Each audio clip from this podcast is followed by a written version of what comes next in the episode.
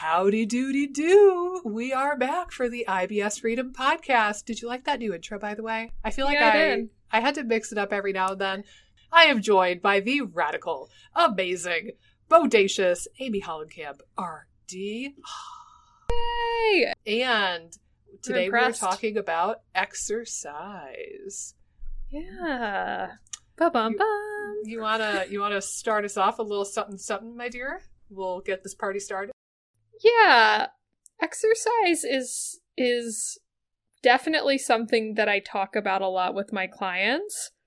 I think it's something that has been paired with food and digestion since the beginning of time because I mean in the past as hunter gatherers we'd have to go forage or hunt for food. So there was this like need to exert energy and then you got the food. And I think now because everything's so widely available, convenience items, we're not having to go out and hunt for anything. We just have to go to the store. Which sometimes the store is not necessarily the best environment, so there can Sometimes be that's a hunt. yeah, sometimes it can be a hunt. But I think that because everything's so accessible, it sort of has decoupled movement with eating. But there's certain things that movement does that helps to prime digestion. It has a, a digestive priming effect, and I think that that probably exists because of some of the evolutionary properties of we would go hunt and gather food and then we'd eat it Yep. and so there were certain mechanisms that the body would do based on movement, based on if you were moving, and then you were probably eating thereafter. So I think that that's an interesting thing to just reflect on. And I also think that there's a lot of microbiome positive effects Yeah. for with movement. And it's an area that I feel like almost like stress management or sleep or a lot of the mm-hmm. lifestyle stuff for gut issues isn't necessarily emphasized as heavily in the functional space. Maybe they say, oh, you need to like manage your stress or you need to be sleeping well or you need to be moving. Like it's very basic, but there's not really much coaching around it or much support on how to go about incorporating movement or Yeah. what might be the best option for you or what's the best option like intensity wise for gut issues. So there's a lot of nuance to think about from a movement standpoint, but in general movement's pretty positive for the gut if done like effectively and not overdone and that sort of stuff. Yeah. And I think you just touched on something really important, which is that there's, a, like anything else, like water, which you're drinking right now, like sleep, like alcohol, there's usually a sweet spot in human physiology that we want to tap into. If you Mm. exercise 0% of the time, you're going to have kind of a baseline physiology. If you exercise some normal, appropriate amount, then you will be less inflamed and your physiology will work better and you will build bigger, stronger, better muscles and blood vessels and mitochondria. If you work out too much, then you can become more inflamed and more dysfunctional and more impaired. So it's you don't want to tip the scale to a point where you're totally burning yourself out. And it can be really, really, really, really hard to assess that on yourself and be objective. And I know because I've been there. And you were a runner, right in high Right. school. You did cross country. So uh, did you Yeah. ever get into overtraining territory? I know you Oh, said that you had like the female athlete triad, right? And you Yeah. lost your period. For sure. I definitely feel like sort of I think coming from a family that my dad was like a marathon runner sort of sets you Mhm. up for not really understanding limitations so well. True. Like when everything is like giving 110% all the time. Or and not I think giving up no matter what, end of story. You're going to crawl across that finish line. Damn it. Right. Exactly. And I was always sort of the as an athlete very scrappy, so like very intense, very Mhm. like putting all my energy and effort into whatever I was playing. We're opposites in so many different ways. I Oh, it. really? So it. you weren't the scrappy type? No. no, and actually, like, when my physical performance went down as a consequence in retrospect from the bad concussion and the back problem starting and the inflammation probably starting after I drank creek water. Hmm. Go back to episode one if you haven't heard that story, folks. But Yeah. after that whole kerfuffle and my erg scores got much worse and like my physical performance just never was the same. I remember like one of the ways my coach tried to motivate me was he was like, just uh like I want you to just like unleash everything on the erg and I want you to like rip the erg an erg is a rowing machine by the way guys Yeah. I want you to rip it to shreds and like go crazy on it and like ah and I was like that's right. not me like that's no like no that's not what I do that's not my personality that's not my temperament like I I'll Well- work hard under the right conditions but I'm not going to go like take out my rage on a piece of exercise equipment like that's just no like how much testosterone Well- do you think I have in my body please Well, and I think too, like, I wouldn't necessarily say I would be like, like, I was a very quiet, like, I, I feel like for me, when I played, I was a very quiet, but very, like, intense player. So, like, I don't think I would have liked that either, where someone was like, you know, trying to hype me up. I'm just like, let me just do what I'm, my job. it was a Like, very I'm like do- masculine energy kind of tactic quite Right. frankly Right. never jived Right. But I, I think something you said earlier when you were talking about like the whole inflammation, like how if you're doing exercise right, it, it generally decreases inflammation. And then if you're overdoing it, it's going to lead to more inflammation and more dysfunction. And I think, again, it's interesting to think of exercise as a horme- hormetic type yeah activity Yeah. where like hormesis is just this phenomenon where you have like a stressor like a Yeah. small stressor that then your body's response is very anti-inflammatory to it so like Yeah. the overall effect is a is a benefit as um, long as your body can keep up with it Right, right. So there might be like a point if you're exercising too much where the stress is so high that the body can't recover or or actually produce the anti-inflammatory effects that are going to lead to like muscle building and Mhm. getting stronger and being more resilient. There's a level of activity where the body is just like, "Hey, we're tapped out and we can't do any of the the beneficial things in, in the muscle rebuilding things if you're totally strung out because you're overworked from an exercise standpoint. And i want to make two points and i guess we're like accidentally slash intentionally covering overtraining first before we get into the benefits of exercising properly which I'm, right. I'm game for it but i would say a couple of things from the overtraining perspective is a it's damn near impossible to objectively come to this conclusion on your own Mm. right? Like, I don't think hardly Right. anybody who's ever overtrained and become aware of it has become aware of it because they just one day were like, I think I'm overdoing it. Like, usually there's some psychology at play, right? Of like people who are very intense, people who have, who have role models who are very intense with exercise, a coach that's very intense, or maybe like people who are addicted to their stress chemistry, or people who like go for a 15 mile jog to burn off steam, or it's like a coping mechanism for their stress. Right. Those right. people I think are prone to this. But whatever the case may be, it's damn near impossible to be totally objective and find this on your own. So one of the telltale signs is, and this usually doesn't go well, but if somebody in your life has suggested to you that you might be overdoing it, I would take that seriously and really try to zoom out Mm. and be objective and take their advice seriously or take that criticism seriously. And, you know, they're probably observing something that you cannot. And I know, like, for me, I, I definitely overtrained myself. It was sometime during my senior year of high school. And, you know, like, I had a reason for it. I was trying to improve my ERG scores and improve my rowing to a point where I could get an athletic scholarship for college. So, like, that's a pretty big deal. I wanted to be a rower in college and I wanted to get paid for it. So I had the reason to train that much, but I still burned myself into the ground. And for me, it was a combination of I think I got some blood work done and like I was a Mhm. bit like anemic. And I think that was around the time when I had mono and I didn't realize it. And I was like, oh, Mm. the doctor was just like, BT dubs, your Yeah. monocytes are really high. You probably have mono.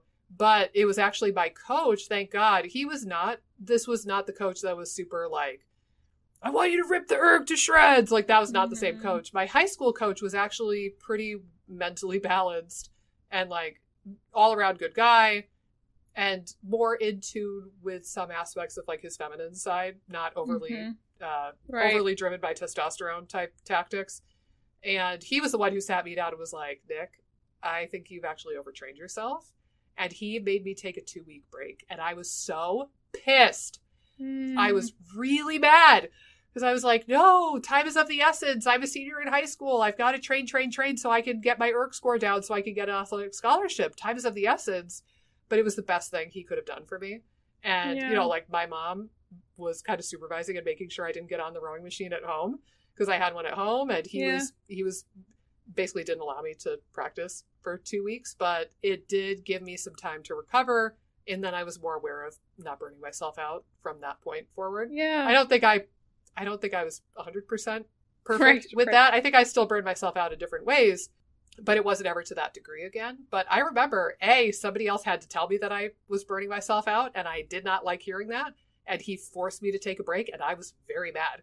So it could be a bit it could be a bit dicey to suggest this to somebody. And if you've ever been told this, you probably have gotten real pissed at them. But if somebody in your life has told you that, I would say, A, listen to them. The other point I want to make is that the amount of exercise that results in overtraining is going to be unique to the individual. Hmm. So you might think, like, I'll use you as an example. You grew up with a marathon runner. So to you, you might think, oh, I don't have to worry about the overtraining until I get to a certain level, until I get to Right. the marathon running status.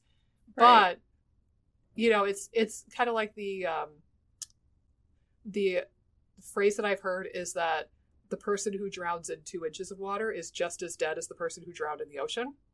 right. Like right. the quantity of the exercise might not matter that much. Similarly, overtraining for me right now is going to be different than overtraining for me back when I was in like the height of my physical performance as a rower. Mhm. And overtraining for me is going to be different from you. And that's going to be different than a 400 pound person who barely can move. Like, obviously, if you make that person run a marathon, that's going to be overtraining for them. But even something like taking a two mile walk might really overtrain somebody who's that deconditioned or somebody who's under a profound amount of stress or somebody who has cancer or has a lot of inflammation. Those people are going to be much more prone to overtraining with a minimal amount of exercise compared to what we would typically think of. So don't don't fool yourself into thinking that you're safe because you only do x amount of physical activity. You could overtrain yourself at practically any degree of physical activity. It's just what is appropriate for your body what is good for your body and are you overdoing that? And are you giving your body less time that it needs to actually recover from that physical activity? That's what actually matters. Right. Well, and I think you brought up a couple points I'd like to uh, expand on. So I think one thing you sort of alluded to is that there's a personality type too. And I would say in the past, I've been this personality type yeah where it's like, okay, I'm so stressed. I need a physical release. yeah And it's almost like it becomes a little bit of an addiction where it's Mhm. like, okay, I'm so stressed. I need to physically release. But it's just at that point, it's almost adding more stress to Yeah. the system. Like you might get some release by doing it. But at the same time, distraction for a while Right. But it's not, I, I think there's people, like clients that I'll work with, and I'll sort of notice this pattern with certain clients where it's like, you know, they're, they're like, oh, I manage my stress by working out and exercising. And I'm like, that's great. But I almost think there should be another, there should be something else that you're doing where you're actually being somewhat still to help with, yeah with stress too, and to help kind of reboot. Not saying that like, movement in general can't be helpful with stress. But I think if it's the only thing that you're relying on, you might want to di- diversify some of your your stress reducing activities. yeah Um, and go i think it depends on the movement too right. Like there are certain types of movement where you're going to get a lot more stress chemistry. You're going to get a lot more testosterone and a lot more Right. adrenaline as a result of that. So theoretically, you know, if you were to do high intensity interval training or heavy weightlifting or something like CrossFit or something that's like really intense or really heavy, those are the things that are going to tend to release these chemicals that go with the fight or flight response. So if you're Mhm. already in fight or flight and then you're lifting really heavy or you're doing a lot of sprints, or you know in the rowers world if i got on the erg and i did 500 meter sprints and i just kept doing these intervals of 500 meter sprints all out balls to the wall I, that's going to be more adrenaline more cortisol more testosterone inducing and then that's going to lead me more toward burnout than potentially doing like a steady state 5k row or going for a Right. three mile jog at a more moderate pace. So I think the type of exercise, or like yoga, yoga is exercise, but especially some of the more like s- slow, methodical, like stretch based yoga Yeah, or like- like bre- breathwork type yoga practices, that's going to be quite a bit different. It, using Right. exercise for a stress relief, doing that with yoga versus, you know, like heavy lifting or CrossFit or something like that, those are going to be two different things physiologically. Right.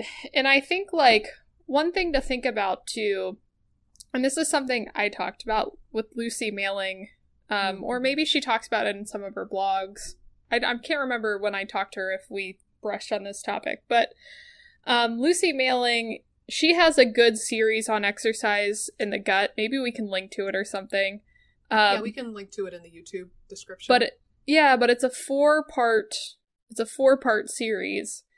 But she talks about how like higher intensity, more high intensity, more aerobic type movement, especially if it's for longer periods of time. And depending on the person, it could affect the gut in different ways. But when you're doing a lot of like higher intensity movement, there's a lot of blood flow leaving the center of your body, so like leaving the gut. So you get a lot of blood flow, nutrients, and resources leaving the gut. Mm. And it can lead to a couple different things that happen. First off, the gut is more in a hypoxic state. So it's not, it's getting less oxygen.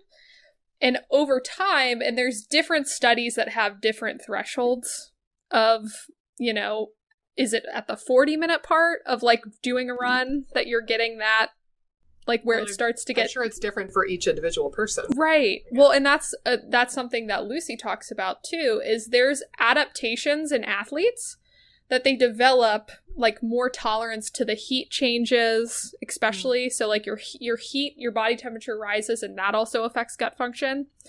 So I think the main thing too is that you know you don't want to go from not we're exercising to doing a boot camp class especially if you're having gut issues already, because it's going from like, okay, doing no movement or like little movement, maybe walking, to like really high intensity exercises that are can be a little bit more stressful to the gut if the gut's not used to it. So it takes building up. So like she says if you build up the movement, the gut's going to tolerate more hi- moderate to high intensity movement. Um, some people's guts too from a healing standpoint, you might need to reduce the movement intensity just depending on how you're responding. Because i think there's also the people that you know they've been doing high intensity for so long they're not getting the horm- horme- hormetic effect that we were talking about earlier Yeah. because they have other stressful uh, other stressors and their guts are already stressed and they're just in a little bit of a vicious cycle. So they almost have to cut back a little bit. But i think again like knowing that there is cha- physiological changes that happen in the gut when you're doing more high intensity exercise that can lead to more kind of blood flow going to the limbs and not to the abdominal, you know, organs like the gut. And that can lead to changes and breakdowns if you're not careful. And again, if you've been doing it for a while and you've trained appropriately, it might be less of an issue. But it's something to keep in mind if you're doing like more high intensity exercise to understand how your body's tolerating it. I think is important. And I think that's a really good point is like it I think all of us understand this on some level that you need to work your way up more gradually with exercise. But uh, likewise, I think that there's a certain, dare I say, personality type and a certain maybe history of, of the person where, like, okay, for me, I'm normally big on baby steps, little steps. I'm cool with that, incremental Right. progress in my life. But now there's like this one specific little brain lesion in my head that now because I was a competitive rower for X amount of years, I have in my mind the numbers that I need to see when I get on the rowing machine. And I Mm-hmm. have the pace in my mind that is the appropriate pace to do for a 2K or a 500 meter piece or a 5K. And it's like when I get, especially on the rowing machine, but I get this with the treadmill too. Um, it's like one neuron in my head is like, you should be holding this split. You should be Mhm. running at this pace for this many minutes. And it's like that neuron in my brain is not aware that I've aged 15 years. Mhm. You know? Yeah. like i'm not 21 anymore right like I, i'm Right. 35 i'm not going to be capable of busting out i don't even know what my erg score was like a seven minute But you're also not training every day for like yeah, two i'm or not three hours a day. every day for Right. hours a day. So being mindful a if you have any sort of experience with athletics like competitive athletics just be aware of that brain lesion. And i don't know how to make it go away because i haven't fixed mine yet. But for me one of the one of the fixes for it is to actually not get on the rowing machine at least for this point in my life because i feel like i don't have that ability to balance and modulate it as much as i could and i'm Right. going to overtrain myself so knowing that but also likewise i think like the people who are more addicted to their stress chemistry trying to band-aid their stress or manage their Mm. stress with exercise and like run away all of their troubles you know weight lift away all of their troubles um, and dare i say more of like the high strung anxious stressed out type a kind of Mhm. people of the world i think are going to be a little bit more prone to this overtraining thing but that being said i'm about as tight being laid back as they come and i still overtrain myself Right. so it's not that the laid back people of the world are immune to this. It's just I think that number wise, I bet that the high strung type A's are probably much more prone to this. Because it's like you have it in your head that you have to achieve, achieve, achieve. And one of the ways you could do that is with physical performance or physique. Yeah. Yeah. And I think again, like personally, I know if there was a gap like where I wasn't running as much or something, like whenever I would jump back into it, it was like, okay, I'm jumping back in at like three miles. And it's like, that seems like a, a bigger jump if I haven't run in like, you know, three months or something to jump Yeah. back in at three miles. So I think it, again, it's always important to understand how your body's responding to things as well. So, like, one thing I'll tell my clients too is like, how are you feeling after movement? Mm. Because Yeah. what, like, that's something I hear all the time. It's like, oh, I had this like bad flare of my symptoms. Um, and, you know, and I'm like asking them about it, and we figure out, okay, they're getting more flares every week when they go to their trainer. And I'm like, there's this one Or specific client. a long run. Right, or after a long run where they eat really quickly after they ran.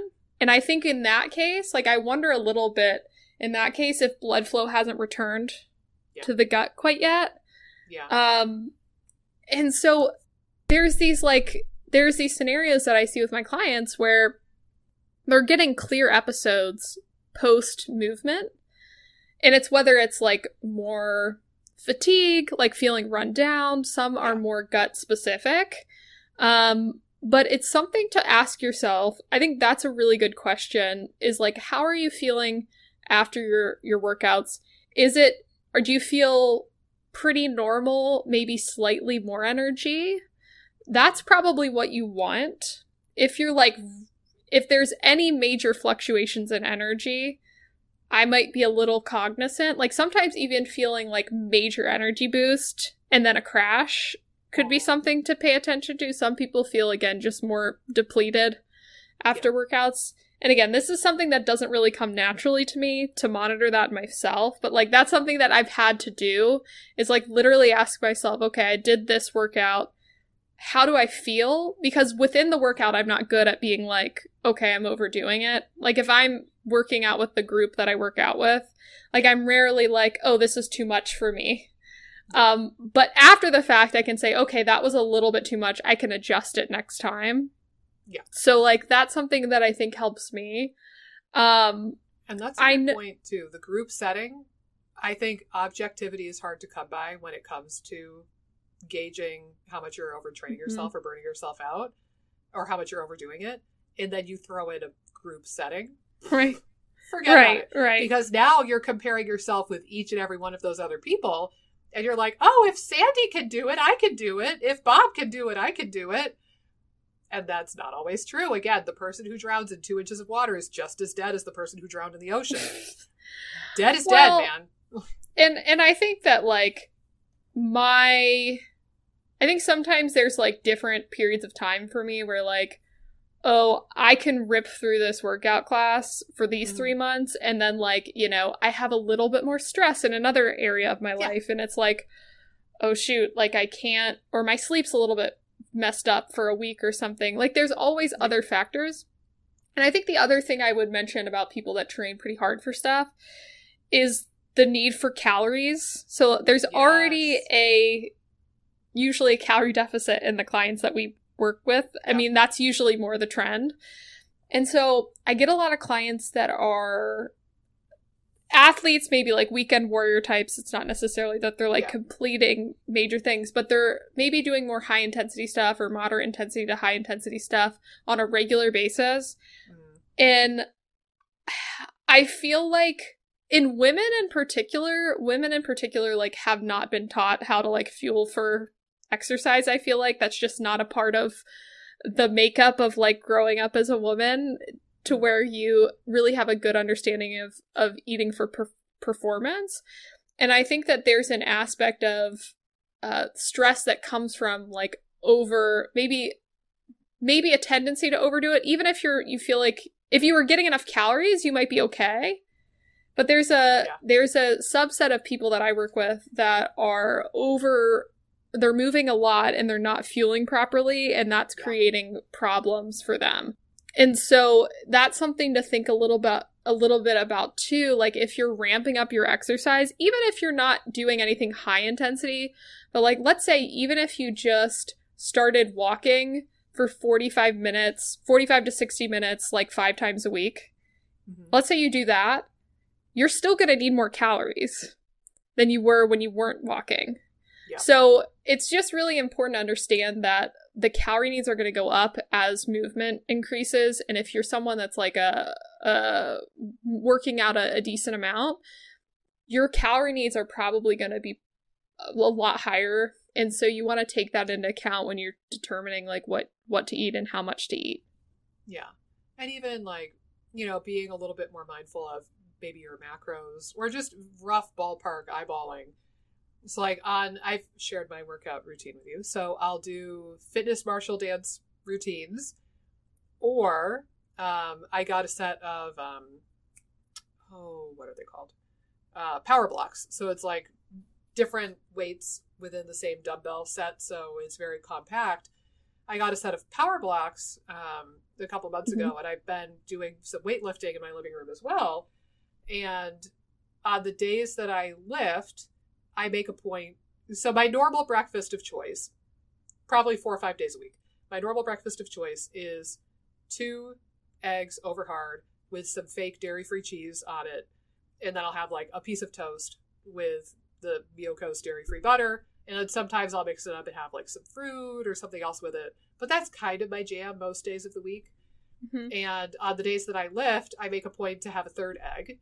On the days Mhm. that I do like a full hour of Fitness Marshall and I'm, you know, shaking my tail feathers in the living room for Right. an hour, that's a little bit more cardio intensive. So on those days, a lot of the time I'll I'll splurge and I'll have a second piece of gluten free toast Mhm. or you know something to that effect where like on the days that i do a bit more cardio i'll have a little bit more carbs on the days that i do weightlifting i'll make a point specifically to eat a little bit more protein and like give myself that fuel to build up the muscles bigger better stronger Yeah. Well, and I, I think that like culturally we're very calorie or calorie centric, but in the opposite direction. So like I feel like sometimes these like if you're moving if you're moving more or something, it's not always super obvious just how we are culturally to increase more. I know it seems like it would be obvious, but I think just naturally it's not like necessarily built into our culture to be like eat more calories. You don't really hear that message often. ever But one other thing I'll mention too, and we sort of touched on it a little bit with the client, a client I had, she was a runner. She was sort of frustrated with the limitations she had with running. I think she was running like two or three miles and wanted to get to like six miles.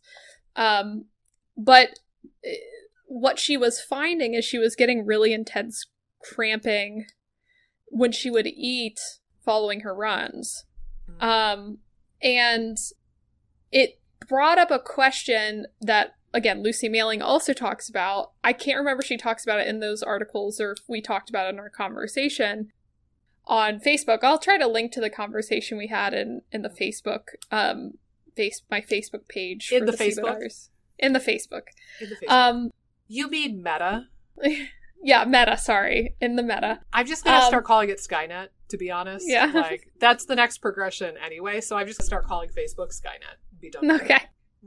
But um Lucy, she she talks about how like the timing of food prior to like a more moderate to high intensity workout matters in terms of gut function. So like she says if you're going to do like a like a run or something, you probably want to wait 2 hours from your meal. So like if you eat, you'd wait 2 hours before you'd run. okay. So you wouldn't want to necessarily eat and then run 30 or 45 minutes later. And then she says you probably want to wait like an hour, 45 minutes to an hour after your workout to eat to allow, you know, blood flow to come back to the gut. Which is so Um, crazy because this is counter to what Right. they teach in athletics. At least back in my Yeah. day, I remember in college, so like 2004 to 2008 ish range. Because we, you know, for us, my school, we had a Division One rowing team, so like we had all the perks of being Division One. They gave us like Right. free sweatpants, and we had athletic Oh, yeah. trainers, and we could you know, we could go to athletic trainers whenever we wanted. Um, but I remember they had a nutritionist come and talk to us once a year. And at the, I cringe now.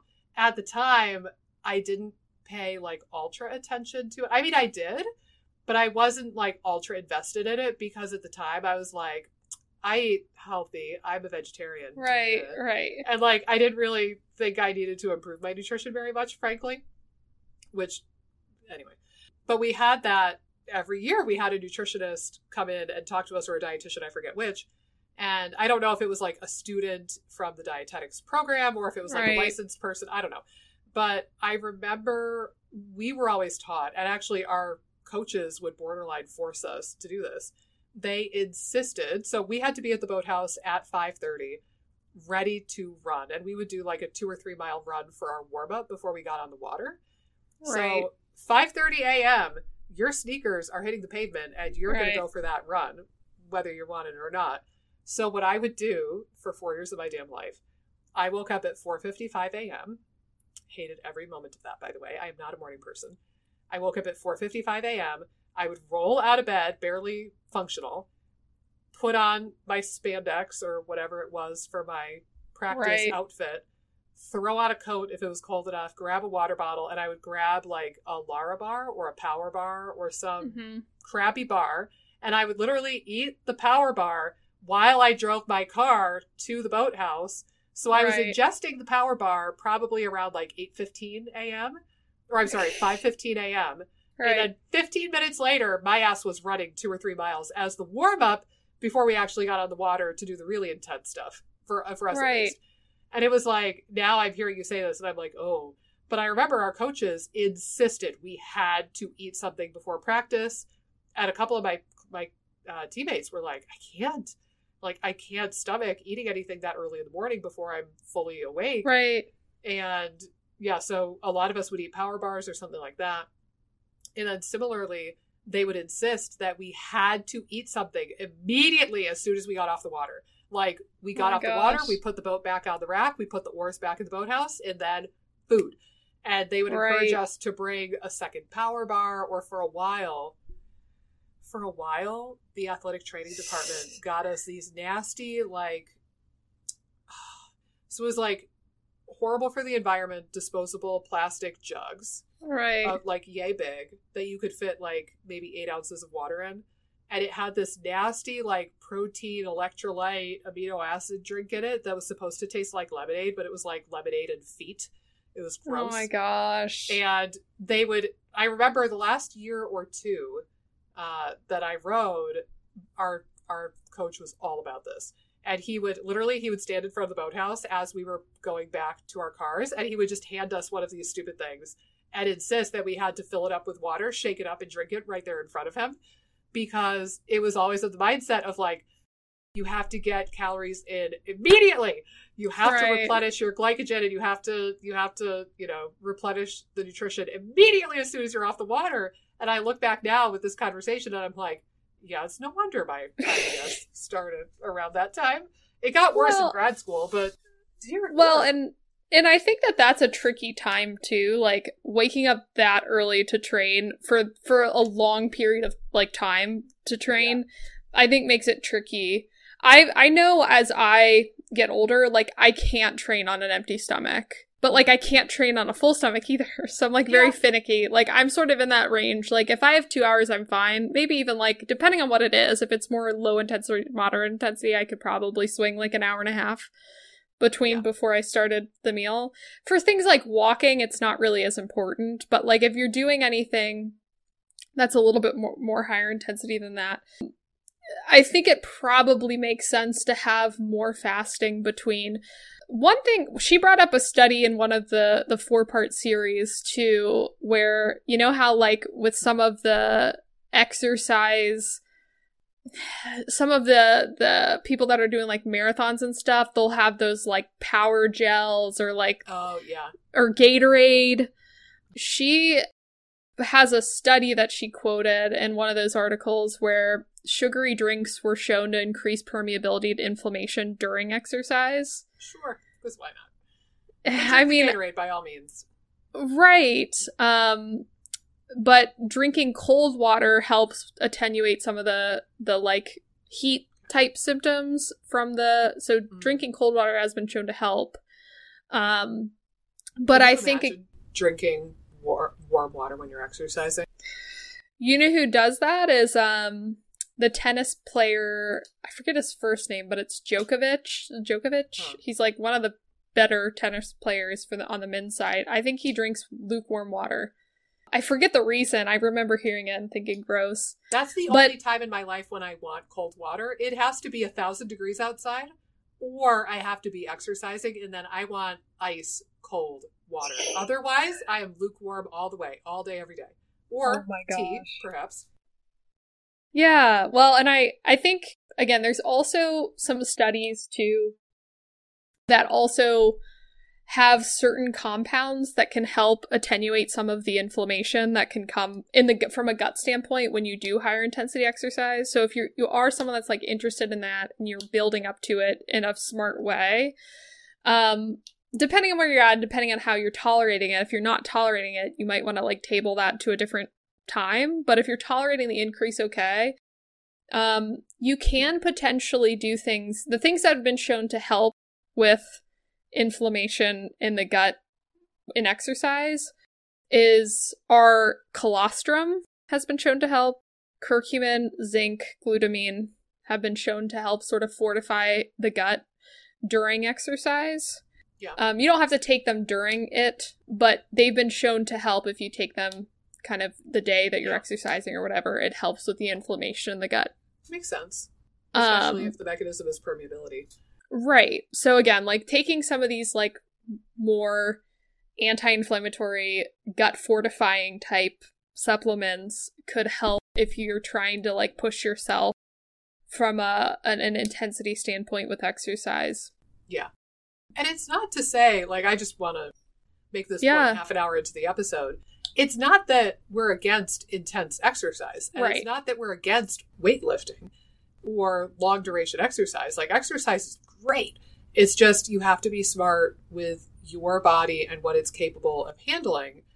And, you know, like, you wouldn't go from being a couch potato who's never weightlifted in their entire life to trying to bench lift 500 pounds. Right. Right. Right? Like, that'd be dumb.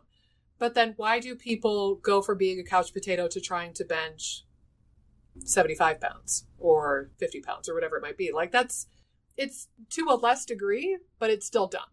Or like, why do people right. go from couch potato to, oh, I need to do CrossFit five days a week? Like, don't right. do that. Like, just give your body the space to adapt and have confidence that it will adapt, but don't beat your body up because it's the new year and you think that you need to whip your ass into shape or whatever it might be.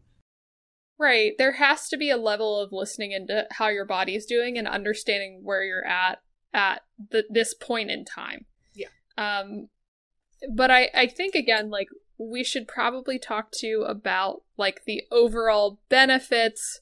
I think Yeah. from a microbiome standpoint, uh, from an exercise standpoint, uh, I think Yeah. again, overall exercise is going to be very beneficial for the gut.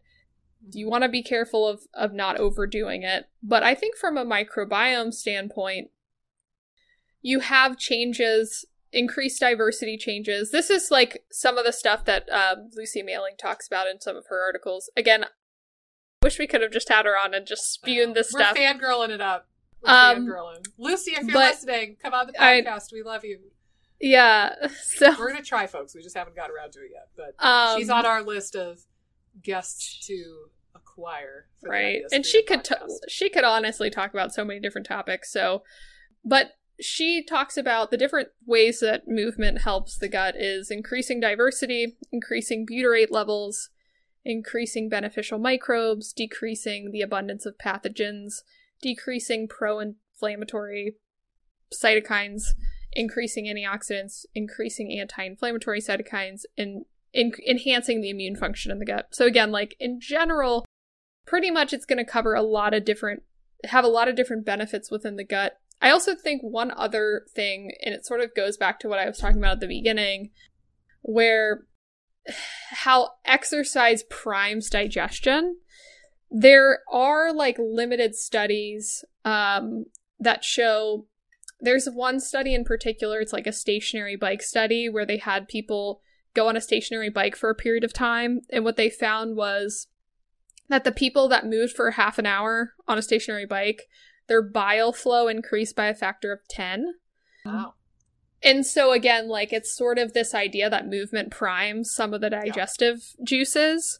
And again, I, I have don't know if there's studies that prove that, like from a stomach acid or pancreatic enzyme standpoint. But I think from It the bile standpoint, yeah, it, it's sort of it's going back to potentially the evolu- evolutionary roots of Yeah. hey, we were always meant to pair these two things together, Yeah. and you know, eh, doing it will help prime the digestive process in different ways. Well, and even if you think about, like, from a neurology perspective, we've talked till the cows come home about the vagus nerve. And Right. we know that the vagus nerve controls, lar- to a large degree, it controls motility and Mm-hmm. the synthesis and excretion of things like acid and bile and pancreatic enzymes. It helps fortify the gut barrier. It is anti inflammatory for the liver, anti inflammatory for the spleen, anti inflammatory for everything from your neck down, basically. So, vagal nerve tone is really, really important for promoting digestion. And if you think about it from this perspective, all of the so called higher centers of your brain, so like your frontal lobes, temporal lobes, occipital lobes, parietal lobes, the cortex, the wrinkled part of your brain, and the cerebellum, the part of the nervous system that's in charge of movement, Mm-hmm. all of that fires down into the brainstem to a point where I, I've heard numbers, and I haven't fact checked this, but I've heard numbers from people like Datis Kharrazian where they've said that about 90% of the circuitry of our central nervous system directly fires into the vagal nerve nuclei and Mm-hmm. promotes vagal nerve function and tone. And if you think one of the best ways to stimulate the nervous system is through movement, like your nervous system is just trying to interpret sensory cues and is trying to give feedback to your to its own self about the world around it based on sensory perception. So that could Right. be things like sight or feeling the movement of your joints and your muscles in space and like motor planning and you know touching things like anything that's a sensory stimulation like exercise ultimately is going to fire up those neurological pathways in the brain and the cerebellum and then that's going to directly fire into your vagal nerve nuclei and then Mm. bam you got vagal nerve tone out the wazoo so it's it makes sense from a neurology perspective it makes sense from an evolutionary perspective and then it's icing on the cake that we're diversifying microbiome, increasing butyrate, Right. increasing antioxidants, decreasing inflammatory signaling molecules, et cetera, et cetera. That's just like mwah, Right. Right. And I think that from a, a movement standpoint, if you're like, if you were listening to this whole like past 40 minutes or whatever we've been on and you're like, I do not have the problem of over exercising. I have the problem of like not really wanting to move as much. Um, which again, like, I think everyone goes through periods, and some people might be more prone to like, uh, this is just not my thing. Movement, I haven't found the movement that is my thing yet. You are not alone. Then you need to go on YouTube and look up the Fitness Marshall. That's all I have to say for those people. But continue. Yeah. Well, I think that, you know, sometimes you can overcomplicate these things. We overcomplicate nutrition, I think, a lot. We overcomplicate, you know, what exercise is right for you or like what Yeah. you need to be doing, this, that. And really, like, the main thing is that you need to be moving on a regular basis. Yeah. Like, it seems so simple because it is. I think there could be extra benefits by like diversifying your movement, but at the same time, like you're still going to be way ahead of the game if you're just going on walks every day. Uh, You know, you're going to get so many nice benefits even from just walking or finding another movement that you you like. And again, That's trying to find key. things yeah, trying Find to find something you're actually going to enjoy. Yeah. Well, because, and I can tell you from firsthand experience for sure, if you if you beat yourself up mentally and tell yourself, "Oh, you're a lazy piece of crap, you need to go to the gym," I don't have quite that dialogue, but if you're telling yourself you're a lazy piece of shit, you need to go to the gym and exercise, and you need to force yourself to do it and suck it up and just do it. Guess what? You're going to go to the gym like every other Joe Schmo in America. You're going to go to the gym for like a week, maybe two weeks at New Year's, because that's when everybody does this, when you have to get yourself in shape. You're going to go to the gym for one or two weeks, and then you're going to fall off the wagon, and then you're never going to go back to that damn gym again. Right. Versus, and I did that. Like, I, it's not that I don't enjoy. It's so hard. Like again, I was a I was an athlete in college, and like I got to a point where I genuinely enjoy running on treadmills and I enjoy weightlifting, but it's like getting me to the gym and getting me like dressed and ready. It's like once I'm exercising, I like it, but it's that hump of getting it carved out in my day and actually motivating myself to get to the gym that I've always struggled with when I don't have a team of 60 people and a really evil coach waiting for me on the docks at University of Buffalo. Like that, you know, that was very motivating for me. But, you know, it was like I finally kind of realized a few years ago that I was forcing myself to go to the gym. And the fact that I was forcing myself meant that I was never going to be compliant with it. And it was probably not great for my vagal tone. Versus when I started doing just the Fitness Marshall and I got a pair of just like free weights to have in my living room. And now I could like adjust the weight depending on what I'm doing. Now I'm like, oh, okay. I don't have to go anywhere. I don't have to put on a special outfit. I can literally exercise in a sports Right. bra and a crappy pair of shorts in my living room and nobody's going to see me. And like, it, I don't have to expend all of that additional effort to get my ass to the gym because it's everything's Right. just in my living room and on my TV. So for me, that's worked.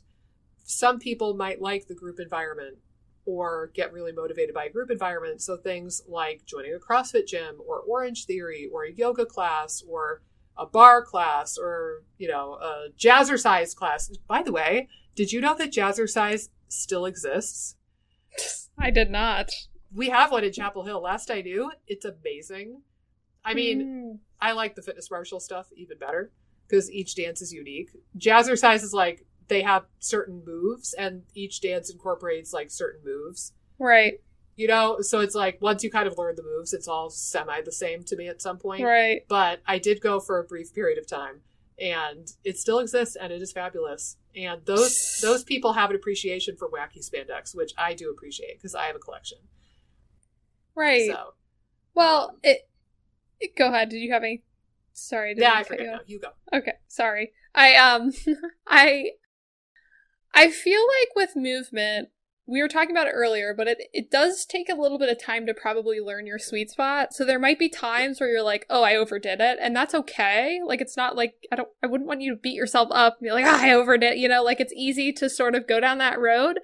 but it's more just like I would look at it as a learning experience. So like or something to build curiosity around. Like, oh, that was just like too much for me today. I'm going to make sure to like maybe go down 20% the next time I do it. Yeah. And I think again, I've gotten better through time at it. I mean, I was definitely prone to over exercising early on and I've just gradually gotten better at figuring out what my threshold is. But like for me, honestly, I feel best doing like two moderate, maybe some high intensity components within the moderate intensity work, but like the the I'll go to a gym class usually once a once a week with a group, which I really like. Mhm. Like I like having the group setting. It's fun. We're laughing the whole time. We're Yeah. usually complaining about stuff together, like trying to bargain with the trainer. No burpees, anything but Uh, Right. burpees. Right. It's more he does a lot of like crawling. I hate Oh. crawling. Crawling is so hard.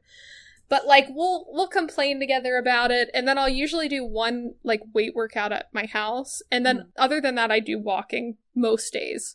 Yeah. So it doesn't I think sometimes when people think, "Oh, I got to like get into an exercise routine," it's like they think that they have to go to the gym 4 Five to 5 a week. days a Yeah. Right. And it's like you need to figure out what what what what your goals are and you know what feels good to you and then just kind of take the feedback that your body's giving Yeah. and try to learn from that because sometimes if i go to like the 3 or 4 days a week of more like hard training my body does not like that at this point Yeah. it could be different That's at different periods yeah it could be different at different periods of time too like if i'm Yeah. under less stress i could probably tolerate more but you know it's I I think the last time I tried to up was like maybe before the wedding. I'm like, ah, like try to bump up a little bit. And then I was like, nah, nah, I think I'm just gonna bump down again. Cause again, I, I can feel it from an energy standpoint. I can usually feel it from a sleep standpoint. Yeah. Uh, if I overdo it, like I can feel my nervous system sort of going more into fight or flighty if I Yeah. overdo it. Yeah. But again, it takes time to kind of understand those cues. Yeah, it does. And I think, you know, you have to cut yourself some slack ultimately Right. and not beat yourself up. Again, like I similarly, I um again like in college, my benchmark, which will probably be stuck in my head until I'm 80 years old, which is so dumb that I'm like at some point the brain lesion just becomes absurd, but I'm going to run with it. But it's like my benchmark in my mind is working out and training really hard, usually doing two a days, at least six days a week, sometimes seven, depending like if we had a regatta and we would Right. do like heats one day and semifinals and like finals on another day. So Mm-hmm. there were weeks where I was working out intensely seven days a week, and there were many more weeks where we were training very intensely six days a week. And now I look at what I'm doing now, and I'm like, yeah, I don't, I don't know. Like this is where I'm at now. Similarly, I'll do like usually 50 or 60 minutes of Fitness Marshall routines, probably twice a week is my norm right now. Mm-hmm. And I just I like have fun with it. I kind of lose track of time. And those are the mornings where like I don't have early appointments and I can kind of give myself that flexibility. And then maybe once a week, sometimes twice a week, but not often, I'll do some weightlifting at home. Yeah. So yeah, it's like it doesn't have to be this giant, giant thing. You can get a lot of benefit from a couple times of exercise a week or walking. Or even like I did a webinar um, last week, not for you guys listening, because we are a little bit ahead on recording, but I think this one will be coming out in December. So in early November, I did a webinar about like managing your IBS and preventing flares in the holiday season. And I streamed it on my YouTube channel. And one of the things that I said was getting movement. But I made the point of saying, you know, if you can exercise, great. But even if you can't exercise, just make a point to move. So if Mhm. you're like at your parents' house for Christmas and, you know, there's all the hustle and bustle of like decorating and wrapping presents and making cookies and making dinner and having the uncles over and whatever, even if it's something little, like if your mom is like, oh, we need to get the mail.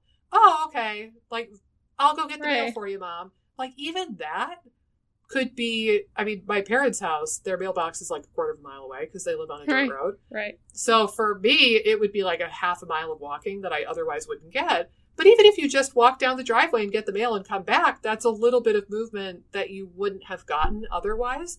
but it doesn't Right. require you to make any big thing of it. You can incorporate movement in little ways in your life, or like I'm always the weirdo. Whenever I go to an airport, you know, there's like the stairs and the escalator, Right. and 99% of people are smushed together on the escalator. And it's understandable to a degree because a lot of them have suitcases in their hand. But even when I have my carry on suitcase in my hand or a big backpack on or something, I am hauling my ass up that flight of stairs. I would have to have a broken leg to not do that damn flight of stairs because it's like I'm going to sit on an airplane and then I'm going to be visiting family or visiting friends and I'm going to be on my ass hanging out with them. right. I'm right. going to get the movement in where I can. So even just something basic like that, like just take the stairs when you have the opportunity, can be a good way to incorporate a little bit more movement in your life. Right. No, I think that you're exactly right. And I always like some I get jealous sometimes of professions that like have a lot of movement built in. Like I'll talk to Mhm. nurses and it's like they're getting like 6,000, 8,000 steps just at work least. because they're Yeah. walking everywhere.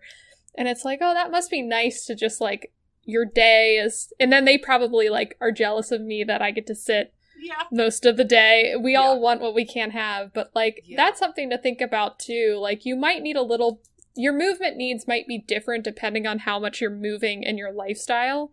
True. Um cuz I I was talking to a client who's a nurse yesterday and we I actually told her she I felt bad. So she's like, "Oh, I have to carry two iPhones for work." But I was like, "Oh, could you carry your iPhone cuz it can kind of track steps?" Um, so I was like, can you carry that around your day just so, so that we can see like what your what your movement is during the day? Um, like what how many steps you're getting typically during the day? Yeah. Because we were trying to determine like she does she is a goes to a personal trainer a couple times a week. Like would it what is it something we should focus on to add, try to add a couple of walks as well in the week or is she getting enough sort of walking in potentially during her day and we can divert energy to something else?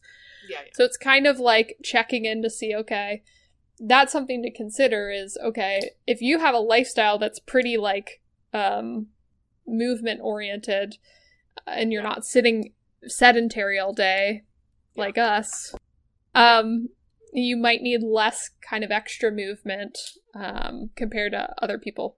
Yeah, like I could imagine um, like retail or if you're a waiter or waitress or a nurse or a doctor.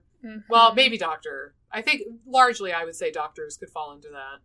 Um, especially if you're like walking around a hospital, maybe less so in a private clinic. Um, yeah, like making deliveries potentially. right. Um, Right, like yeah, those think- Amazon drivers and stuff, they're like going in and out of the car for like I don't know how many hours they do that. And some of them are like running. I'm like, you can walk my package up. You don't need to run. But maybe they're in a hurry. Like maybe yeah, they they're probably in a hurry, not for you specifically, but to Right. a quota or something. right. Yeah. Yeah, I think that's a valid point. And I would say the converse, the flip side to this though, is that those professions that are on their feet, go, go, go, walking a whole ton, probably are in some degree of fight or flight mode that entire time. Right. And then oftentimes these are the professions who have a really hard time settling down and having a proper lunch break in their day. Oh my having, like, a gosh. dinner break or something. Yes. And then it's like, even if they do, you know, even if you can talk to these people about, like, yo, this is deal breaker material. We need you to take a lunch break. And they're like, okay, I can take like five or 10 minutes. And it's like, "Ugh." Right. Okay. But we need at I'll least what 20, 25. yeah, like you need to, you know, sit and just sit on your ass and defragment and look at Instagram for five minutes just to defragment your brain. And then maybe start eating your food. But again, it's like Well- those go, go, go professions. Yeah, they're getting more movement, but their nervous system's also toast. Right. Well, it reminds me of my sister. So she used to work for this guy. Um, and I, I think they they were they ended on good terms, but and th- there was no bad blood or anything. But she switched to a different person. But her old boss used to like have want to do these like meetings, these like leadership meetings at lunch break, like where they're where she would give them reading material and then they would like have to talk about it. Like he'd be like, "What does leadership mean to you?" Like you know, he would God. and she would be so annoyed because she's like, I've just like been working on little kids' teeth for like four hours. I want to take this break. Like she would be so Yeah. annoyed that she would have to like kind of be on for her boss in the middle of the day when she wants to have like a 30 minute lunch break. Yeah. Um, I feel like that could have been a really good office episode. right. You know, right. like I know they definitely have some about like leadership and stuff, but I'm just yeah, I'm picturing what does leadership mean to you? right. Let's Right. discuss. Like, oh gosh. Right. Yeah. So I'm trying to think if there's anything else that we The exercise missed. is good for you for sure. If there's anything anything we could say, it's exercise is good. You just like you said, it's a hormetic effect. No Mhm. exercise is not so good. Some exercise is good. Too much exercise is not so good. So you want to find that sweet spot. And again, that can be different. Keep in mind too, I'll throw this out there as well. What it takes to overtrain you is going to be dependent on your level of physical fitness and where you are in your healing journey. So I kid you not. Um, I started working with a woman in the last month or two. We've only had a maybe two or three appointments so far. Um, she's already making good progress, but one of the things that came up is like she's finally pooping and she feels like she's doing a bit better. And we've already talked, like she's, you know, kind of a competitive type A driven personality type. And she mentioned on our last call together that, oh, and I'm going back and doing Orange Theory, trying to get back at, you know, doing Orange Theory. I forget what she said, like three or four times a week. And I was like, I love that for you. I do. Right, right. But I've done Orange Theory. It's intense. yeah. Like, that's no joke. And I was like, that might be a bit much for you where you're at right now. Like, she was so unwell that she had to take time off. She had to take a week or two off of her job and like fly to a different part of the country and stay at her parents' house for a week or two and like adjusting to some new medications and new supplements. And like, she's had a lot of shit going on for a lot of years. And it really has been pretty clusterfucky in 2021, to be honest. And then as soon as she makes this bit of progress, she's like, back in the gym, intense orange theory, yeah. And I'm Right. like, whoa, whoa, whoa. And funny enough, she was a rower, so we got to talk about that. But I was like, I love that you're exercising. I Right. love that you want to exercise. I do. But also, can you like dial it back maybe 25% or 50%? Just give your body a little bit of space to heal because holy shit, man. right. Um, so Right. keep that in mind too. Like if you're really unwell and you have really bad symptoms, or if you've been sick for a long period of time, you might need to give your body months to really Right. heal and get used to the idea of exercising period before you're able to do the really intense stuff or before Right. you're able to do exercise you know three four five 18 times a week right. you gotta right. chill out a little bit if you're still healing. You don't want to fry your poor body just just at the beginning of a healing plan. Agreed. I think again the stress of what's going on in the gut Yeah. is is something to consider that could prevent you from even getting the benefits from the exercise because Yeah. your body needs to be able to mount kind of the hormetic type effect. And if there's too much stress, it just won't happen. Yeah, exactly. I think that's a wrap, guys. I think executive summary: exercise is good, just don't do too much. Yes, love it. Yeah, and find something that you enjoy. Otherwise, you're just gonna fry your nervous system, and you're not going to be compliant anyhow. So find something that you really enjoy, and just go with that. And stick with that, and make it your own thing. Like just because cousin Susie does CrossFit doesn't mean you have to do CrossFit, and just because Bethany from work does yoga doesn't mean you have to do yoga. Find something that Right. you enjoy that your body does well with, and just do that. It's, it's Right. as simple as that. Look, an entire bachelor's degree in exercise science, and I summed it up in like two sentences. Who knew? Excellent. Excellent. But guys, you know the drill. If you are listening to this on a podcasting app such as iTunes or Apple uh, Podcast, if you could please rate this podcast five stars, that would be deeply, deeply appreciated. And that does help other people find the podcast and get the help that they need. If you're listening on YouTube, go ahead and leave a comment down below, like the video, etc.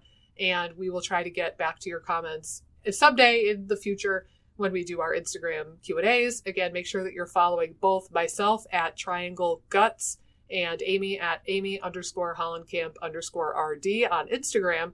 And that way, when we go live for our weekly or almost weekly Q and A's, then you could stay tuned and you can tune in for that. And we're going to cover Q and A from our YouTube comments as well as live Q and A with people who tune in live. And I think that's a wrap. We will see you right back here for another amazing, amazing, awesome episode of the IBS Freedom Podcast next week.